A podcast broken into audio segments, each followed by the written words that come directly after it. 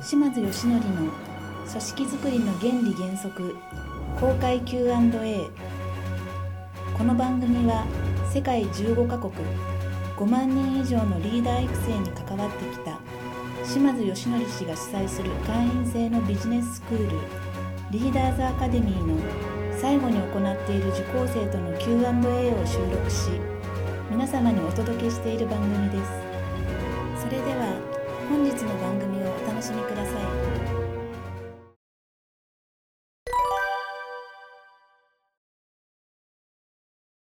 よろしくお願いします。はい、よろしくお願いします。えっ、と評価者の訓練をすることがやっぱりこう、えーアンフェアではない評価を作るということに対してすごく大事なのかなと思っていて、はいその評価者訓練に関してなんかこういう形で訓練するといいとかなんか具体的な何かあれあれば教えていただけたらなと思いました。はい、ありがとうございます。えーとですね、まず実はこの評価者訓練をするにあたって大切なことは、えー評価者たちを設計の段階から巻き込んでおくってことなんですね。そうすると、設計の段階、例えばさっきの職務記述書ってありましたよね。はい。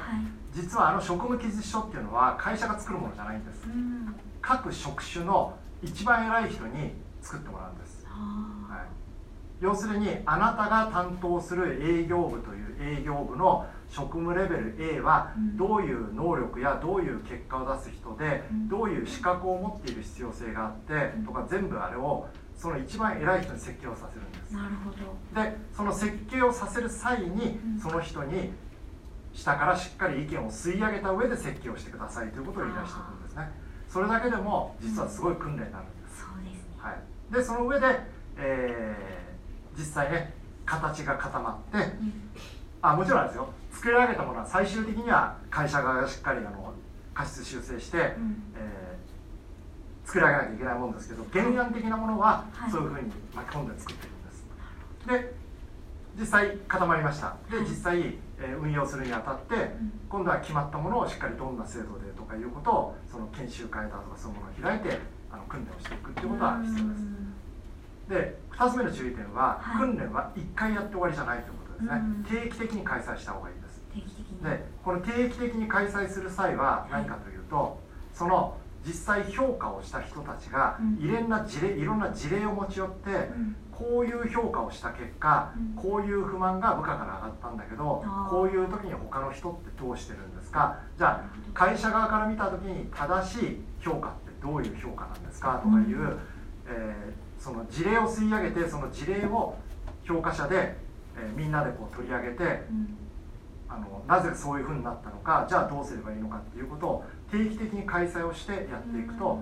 あいいと思います。はい。そうするとまたそこの評価制度の見直し原案みたいのが出てくるっていうことですか？そうです。あそうですね、はい。例えばそのね評価の結果こういうことが起きましたと。そしたらこれが一つの事例になるわけですから、その定期的に開催している効果者訓練の中でなぜこういう状態が生まれてしまったんだと思いますかというところから入って、うん。じゃあ何が原因だったのか、うん。そういったことを起こさないためにどうしたらいいのかうん。っていうことをディスカッション。そうですね。それこそあの明日の情報共有あうん。次回の情報共有じゃないんですけど、うん。やっていくようにするとバッチリいい感じ。ああ、ありがとうございます。具体的にお伺いできたら嬉しいなと思ったので。はいありがとうございます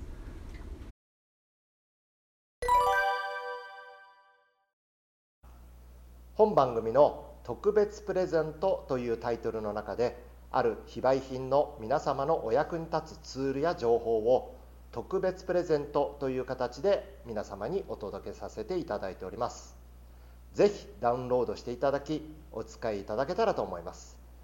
それではまた次回の番組もお楽しみください。